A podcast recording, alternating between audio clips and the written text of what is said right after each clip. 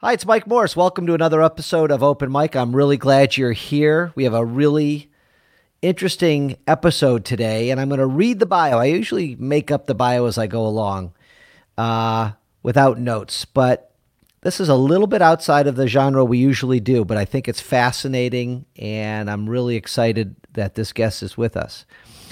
As you know, on the morning of September 11th, my birthday, 2001, 19 years ago, 19 Al Qaeda terrorists hijacked four commercial passenger jet airliners, intentionally crashing two of them into the World Trade Center in New York City. The hijackers crashed a third airliner into the Pentagon, and the fourth plane crashed in a field in Pennsylvania. 3,000 victims and 19 hijackers died. Two of those planes during those attacks, used in those attacks, the, the two specific ones that hit the World Trade Center, both of those planes took off from Boston's Logan International Airport. I didn't actually remember that, and if you asked me that, I don't know if I would have known. The person in charge of Boston, Boston's Logan International Airport on that fateful day was Virginia Buckingham. She joins us to tell us about that day and about the aftermath and about an amazing book and articles she has written. So I'm really excited to welcome Virginia Buckingham to the show. You never know who you're going to see, Be one guy one on one my whole career. what you're going to hear, got a lot of desperate people in the city. or what they've got to say. when you can take people inside of a crime. That's what you're going to hear on my podcast, Open Mic. Find it where you find your podcasts. Thank you. Really good to be here, Mike. Thanks for taking some time out and being with us today. Um, you know, it's really interesting. I think that uh, 9/11 is one of those things that you know I hear the older generations talk about. Where were you when you found out about JFK dying? This is it for my lifetime, or you know, where were you when the OJ verdict came out? But 9/11 is way more important, and I think everybody remembers where they were on that day. I was in London, England, celebrating my birthday. Tell me where you were, Miss Buckingham. I was getting my two year old son off to daycare before driving into the airport to fly to Washington, D.C. I had a big meeting that day, kind of a crucial meeting with the FAA about a new runway project that we were fighting for at Logan. And it was a normal day, um, like every other morning, until it wasn't. And I think that's one of the things that we all share is that sense of our whole world being turned upside down in, in a second. And I was in the car listening to the news on the radio, as I always did, and heard the report about the first plane. Thought it was an accident, just like most people did at the time, and then was listening as the second plane flew in live and was reported um, from New York. And very shortly thereafter, I got a call from my office at Logan saying six words which changed the world forever and certainly changed me forever. Two planes are off the radar. Wow, I have chills reliving this story with you. Um, when did you realize for the first time that two of those planes? I mean, it, when they said those six words to you that a layperson like me doesn't fully understand, did you know that two planes that left Boston, Logan, were down or crashed or We didn't know for sure for several hours. It was a very confusing morning with air traffic control all over the country, um, pulling planes down, getting them down to the ground safely. We were trying to track every plane that had left Logan that morning, and we were given many conflicting reports um, from the, the FAA tower. Um, and ultimately, though, um, we did learn about um, United 175 and American Flight 11. Um, we had folks that worked with us at Logan who are very um, close with the American Airlines and United Airlines ground staff, and they um, told us what they had learned in some cases from uh, flight attendants calling in from those planes um, to tell them what was happening. So try to take us through the chaos of that day, and and I assume you never made it to Washington D.C., but you know, try to take us through that day. you know, we raced um, into the airport um, from my home on the North Shore. And when I got there, I walked into my office and the TV was on. And I saw for the first time what I had heard on the radio. And there's nothing like seeing it. I know we all see it in our, our, our minds, those that remember that day or were alive that day. Um, so I, I, watched the planes. I started making calls. Um, we opened an emergency um, operations center where we could coordinate the response across different public safety agencies. And we opened a family assistance center so families who feared that their loved ones um, were on one of the planes could come to the airport if they wanted to and receive information to the extent we had it, support from clergy and the American Red Cross and others. And it was, you know, really a tsunami of um, decision making. You know, we had to close down the airport, secure all the planes that were on the ground so that they could be part of the investigation. We had to clear thousands of passengers out of the terminals, um, and it was an intense but focused response. You know, these folks that I had the privilege to lead at Logan were public safety and um, response professionals. And while we weren't prepared for anything like this, um, they performed magnificently. What was your title at uh, Boston Logan? So I was um, CEO of the Massachusetts Port Authority, which runs um, the airport along with other smaller airports in the port of Boston. So it's not you're not. It's okay. It's the it's the airport authority. I I know there's a lot of shipping there. Is it you also were you also in charge of the shipping? Yes. Wow. So that's a, I mean, that's a, it's a massive job. It was a, massive job. Um, I had served as chief of staff to two successive um, Massachusetts governors, and one of them asked me to go over and lead the airport authority when that position became open because it was the major kind of economic engine of the New England area. And securing things like that new new runway that would help alleviate delays that were hampering New England's economy, securing direct shipping from China to the port of Boston. Those were among the things that I um, was working on um, when this happened. And at some point in time after 9 11 happened, you know, you were, there was some blame coming to the top. Like, how did you let these hijackers? I think there was ten hijackers that came through Boston Logan that day. Is that right? Yes, two of them and, flew in from Portland, Maine, into Logan, but ultimately all boarded those two planes at Logan. So ten uh, men got through your security. Did they have weapons on them? So, you know, the 9 11 Commission looked exhaustively at how this could have happened, but you're correct. Very quickly after um, the attacks, the questions became quite intense about was it something specific about Logan Airport um, that allowed this to happen, which made you know little logical sense given that it had happened at two other major airports at the exact same time with two other airliners but people were afraid and they were angry. And I became an easy answer um, to a very complicated question. You know, I was a political appointee at the head of the authority. Um, I was, you know, younger, a woman, all, all of those factors. And mostly I just think it was people looking for an easy answer and politicians looking for an easy answer.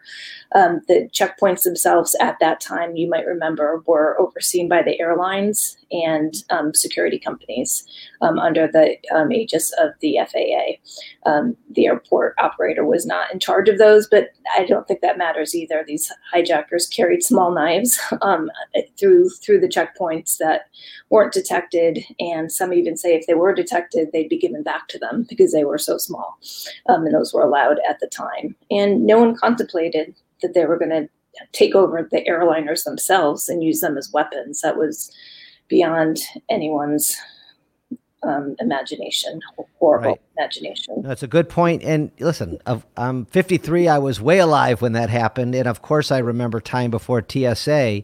But I don't, you know, I haven't really dissected this. That that the airlines were in charge and they did hire private security to to let people through. You're saying that they had small knives that may or may not have been uh, detected. If they were detected, maybe would have been given back to them. Um, was there anything that ever came out of it that they that they're anything wrong with their passports or that any of that should have been detected before we get into the other stuff? I just don't remember. I mean, if you if you go through the the 9/11 Commission report, which came out three years later, um, you know there are all sorts of signs, perhaps that would have, in hindsight, and it's always that hindsight that's perfect at some level of the CIA or the FBI or um, you know at some higher level, maybe put together. But that's again applying perfect hindsight, um, and it just was not anything that the system was set up to stop. The system, the aviation security system, was set up to deter bombs from being brought onto an airliner, um, not small knives. And nobody contemplated before 2001 that anybody would ever try to use an, a m- massive airliner as a weapon. No, no. And, you know, it, it, was two days before the first story appeared in the local Boston um, newspaper that I might be fired as a result. And from there, it became a, a, a feeding frenzy, really, of um, questions and you know radio talk show hosts um, and TV cameras showing up at my front door, and front page headlines and columns and editorials calling into question whether you know my position there was the reason this happened. And it, became very clear to me when the governor at the time took me aside and said, you know, I know you don't couldn't have done anything to stop this. I, I know there's nothing um, that would have changed what happened. But you know how politics works, and, and that allows me to sleep at night. And it was a pretty, you know, raw and cynical way of looking at things. You know, I worked in politics um, for for many years, and I hope and believe that um, the governors I worked for would have risen to the occasion and seen this for what it was.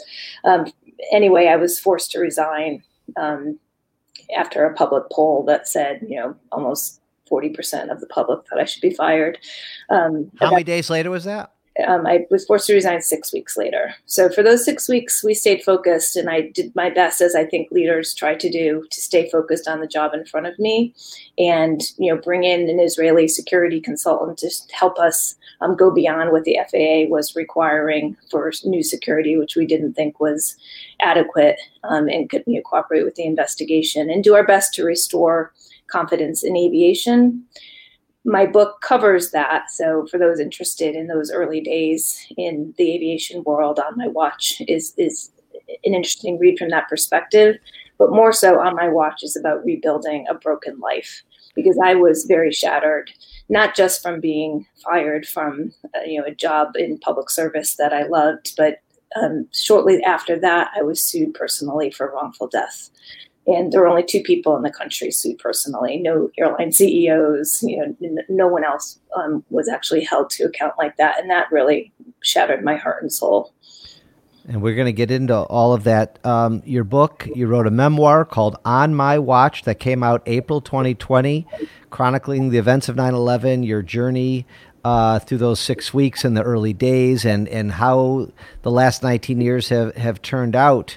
Um, and so people could buy that on Amazon, I assume. And if there's any bookstores still around, they could probably go in there and find it there too. Yes, they can order it through any of their local booksellers or find it on Amazon.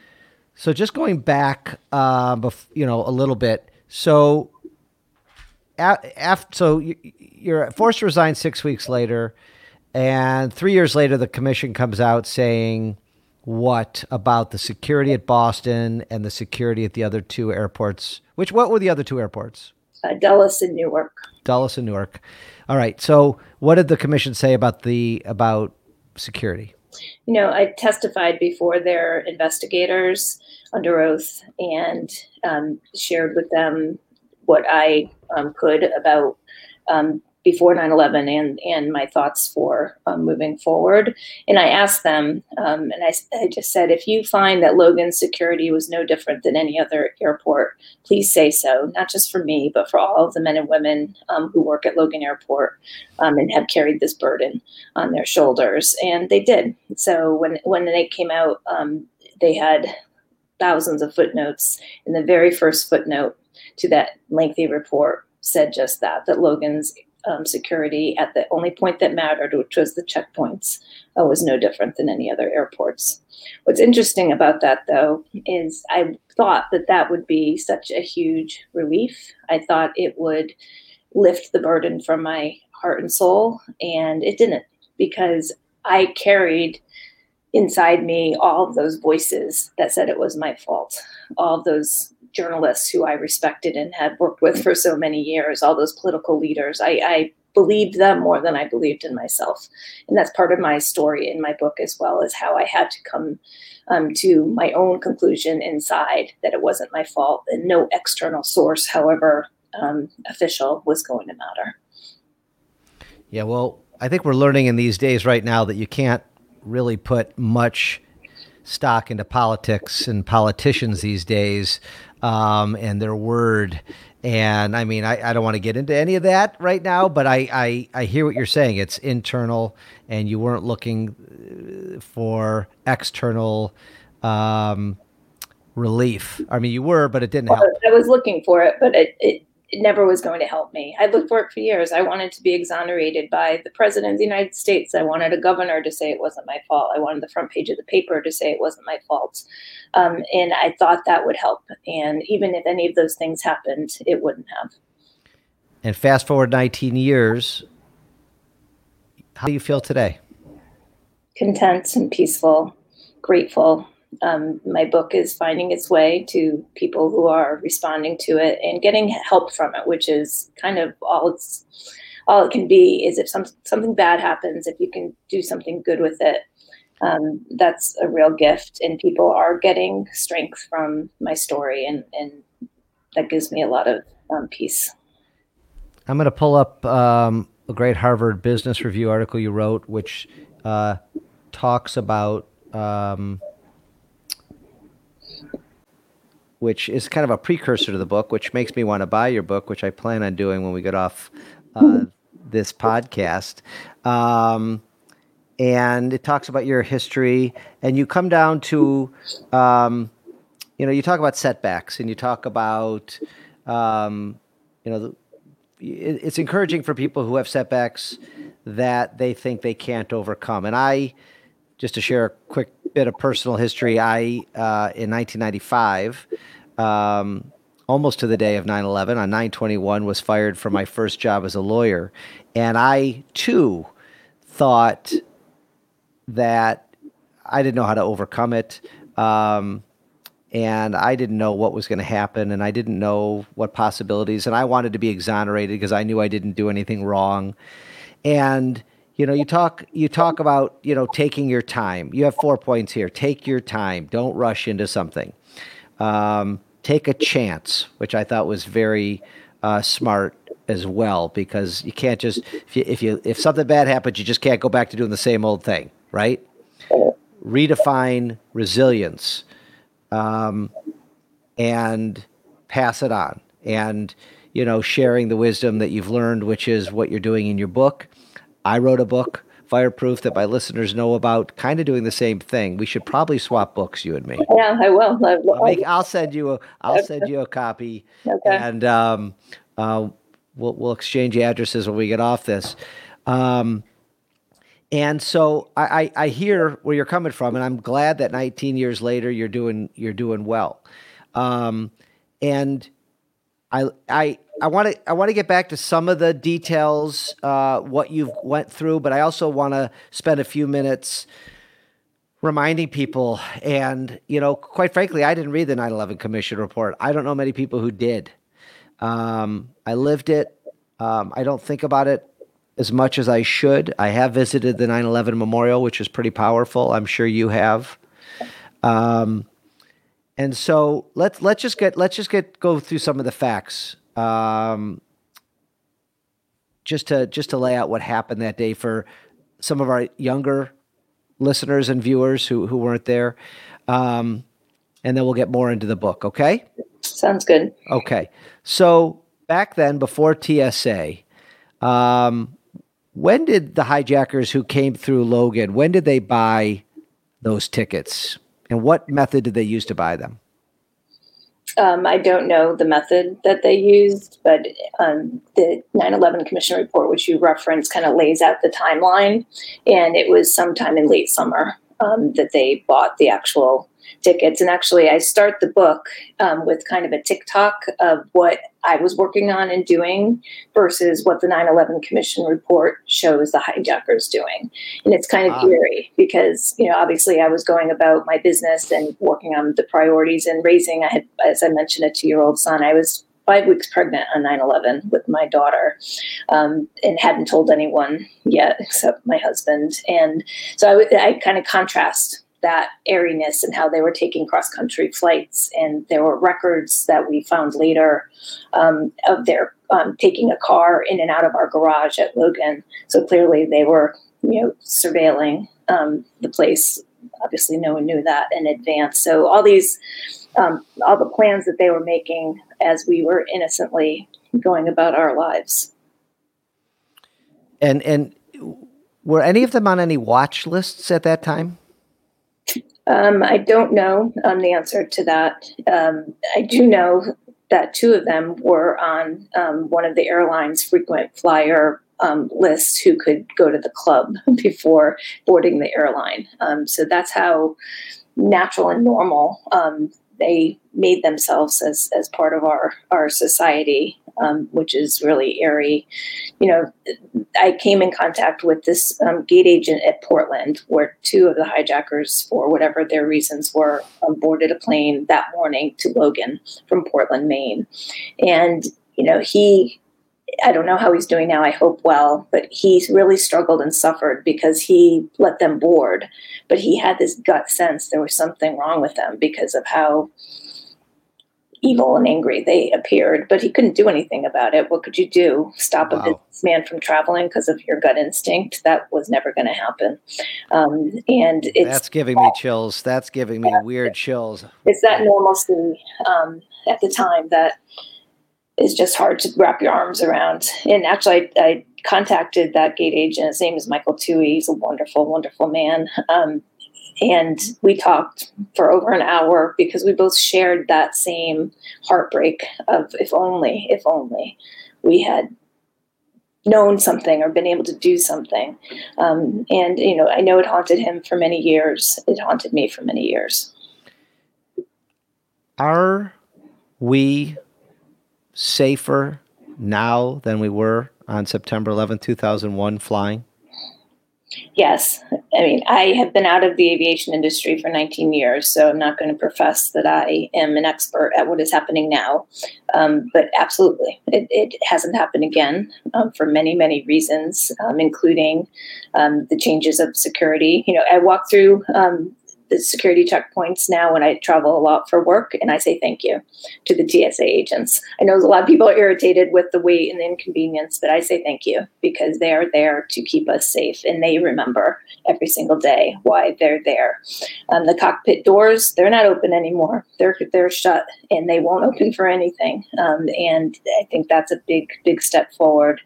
Um, obviously, you know, people can disagree about our foreign interventions, but disrupting um, terrorists where they live before they get organized and come here has clearly made a difference. So, um, yes, we're safer. So, wow, that was, I mean, the fact that you talked to that gate agent is, is reverberating through my body. And uh, the fact that he had a gut about that is, and you're right. I mean, you, he would have been profiling had he said, That's right. You know, you guys before don't feel right to me. Thing, yeah. Before that was even a thing we talked about, he he would have been in big trouble had he tried to stop well, them. Well, hey, yeah, you could have put him in a room. You could have stripped him naked. All they had on them was a couple of knives. What was in their brain? Attacking a cockpit, uh, uh, taking over the flying of a plane. I I don't remember ever. I mean, you were in charge of a massive uh, air set of airports and, and ports, you never saw a memo or somebody even suggest this may happen. Th- this is a uh, something that we're worried about. I mean, nobody thought about it. It was, I mean, it was basically, and I this is I hate to use the word genius on their behalf because that almost sounds like I'm admiring them. I'm not, but it was they were smart. They, they were evilly smart. Evilly uh, smart. Thank you. Evilly smart you know, so I, I had a memo sent to me. Um, it's interesting you bring that up. Um, in April of that year um, which talked about, in general, terrorist threats against airports from my security director. Nothing actionable, nothing to do with. Um, we were in the middle of a security um, audit, actually, top to bottom, um, of, of, of Logan's Logan Airport. But that memo haunted me too because I, you know, would have done something had it been actionable, um, obviously, but the papers reported on it afterwards as you know yet another example of something that had been overlooked at Logan. You know, and if you, I don't know if you remember this, but there was a lot of reports that the president of the United States, President Bush, had received a memo um, titled Al Qaeda Poised to Attack in the United States in August of that year. And again, people said, oh, that should have told him everything he needed to know. And it didn't tell him anything because it wasn't about this. It wasn't about flying airliners into, into buildings. And, you know, people want to hold on to those reasons why it could have been stopped because that means it can't happen again. And, and it's a really flawed way of thinking. And I'm sure we'll talk more about this, but I, I talk a lot about the destructiveness of blame in our culture and, and why it is not leadership and why it doesn't solve anything. Interesting. So people here help uh, on the podcast write some questions. And, you know, in your opinion, and I think you just answered it, but could anything have been done? Um, in hindsight, even like uh, you can't profile. I mean, you still can't really profile. Um, I'm sure there's ways around it, but I mean, it, after thinking about it for 19 years, reading the commission report, I mean, do you think anything could have been done to stop the 9/11 attacks? No, I don't. I, I really truly don't by anyone. And I know people try to um, now blame the CIA and the FBI and all the other agencies, but you know, it's it, no one's omniscient. So, you know, the people that had them in flight school and were concerned about them weren't talking to the people over here that saw them, you know, flying on the planes cross country a few times and wondered, you know, all those little pieces. Um, no one's omniscient, and no one could have put those together ahead of time. So I completely forgot that these guys took American flight lessons. They did. And and has that uh, can I mean is that regulated now? Who can get flight lessons and and they're all being vetted before they can take a plane out? I actually don't know. I don't know the answer. I don't. I don't know that either. And I have friends who are pilots, and I've never asked that. But that's interesting because we see fl- small planes flying all the time, right? I mean, or somebody watching who's flying. So let's talk about your book on my watch. I mean, was it hard to relive all of this, or, or, or was it more of a cathartic process? So I lived it every day and still do in many ways. Um, so it was helpful to put words to the experience, first for my own processing of, of what happened and, and what it was, and then ultimately to try to understand what it might offer to readers. Um, as an author yourself, you don't write a book for yourself, even if it helps you in some way um, heal. You write, it, you write it for readers, you write it for others. Um, so, yes, it, it helped me process, um, and that it's helping others now is incredibly healing. And what I mean, I want people to go out and, and, and buy this book, and they will. But what message? What's the core message that you're trying to get across in your book? Well, beyond the destructiveness of blame, which we've talked a little bit about, it's really about a different way of thinking about resilience. Um, and I thought I was failing at resilience for many years. I felt I was failing at being strong. And so many people had told me, you know, just get over it, put it behind you, slam the door, move on. And I couldn't. And yeah, I was still building a life of raising my two children. I was building a new career. So it wasn't that I was completely shattered and broken forever. So what's the what's the real answer to what resilience can look like? And how I feel and how I describe it in on my watch is it's more like a piece of sea glass. That's the metaphor I ultimately use because it comes from a bottle that is broken apart over many years in the sand and the salt and the waves and becomes something completely different than what it started as, yet still of value broken, changed forever, still capable of bringing, bringing meaning and joy to others. And that's how I think of resilience that you carry your brokenness and your joy with you side by side um, to build a new life. That's beautiful. That's beautiful. Um, so, what lessons, you know, uh, you say that we can learn uh, about how to better deal with COVID uh, with some of the lessons that you've learned in this, looking back at 9/11, and I don't, I don't really understand what you mean by that. Okay. Um, so I do see some similarities, certainly in people casting blame um, as often as they as they can at the superintendent of their school or their mayor or their governor or the president or anyone for not handling this perfectly. Um, and you know, if things had been done differently sooner, et cetera, things wouldn't be so bad. Um, I just feel that's a real flawed way of thinking about things. But more so, just like on 9 11, our world was turned upside down come February and March um, in this country. And I think that what I learned um, and what helped me thrive and move forward was the compassion and empathy of other people.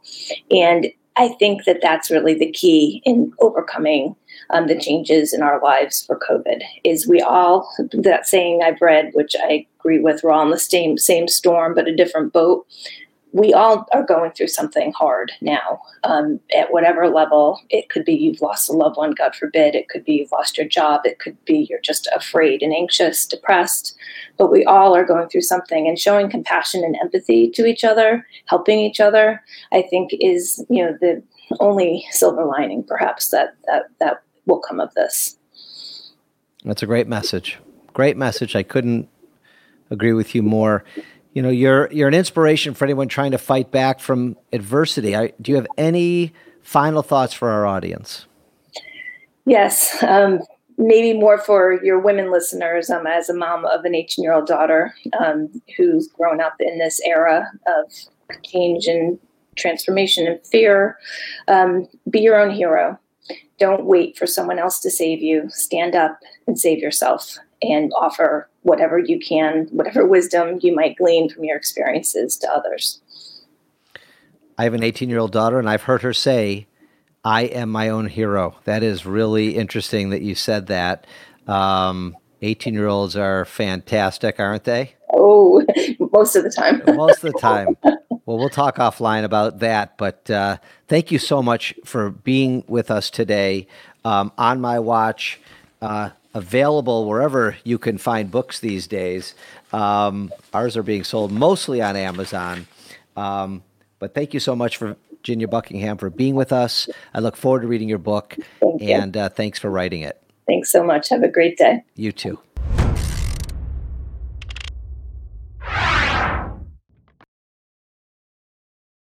Well, thank you for watching Open Mic with Virginia Buckingham, the person in charge of Logan International Airport on 9 11 in 2011, uh, 2001, 19 years ago.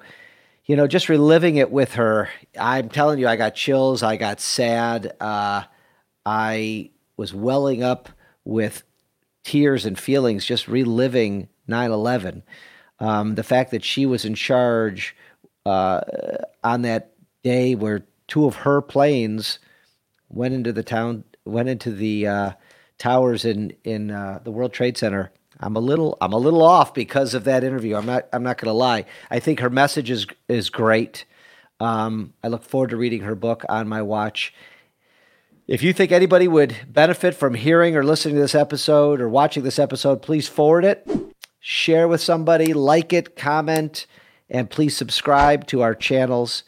And thanks for watching and listening to Open Mic.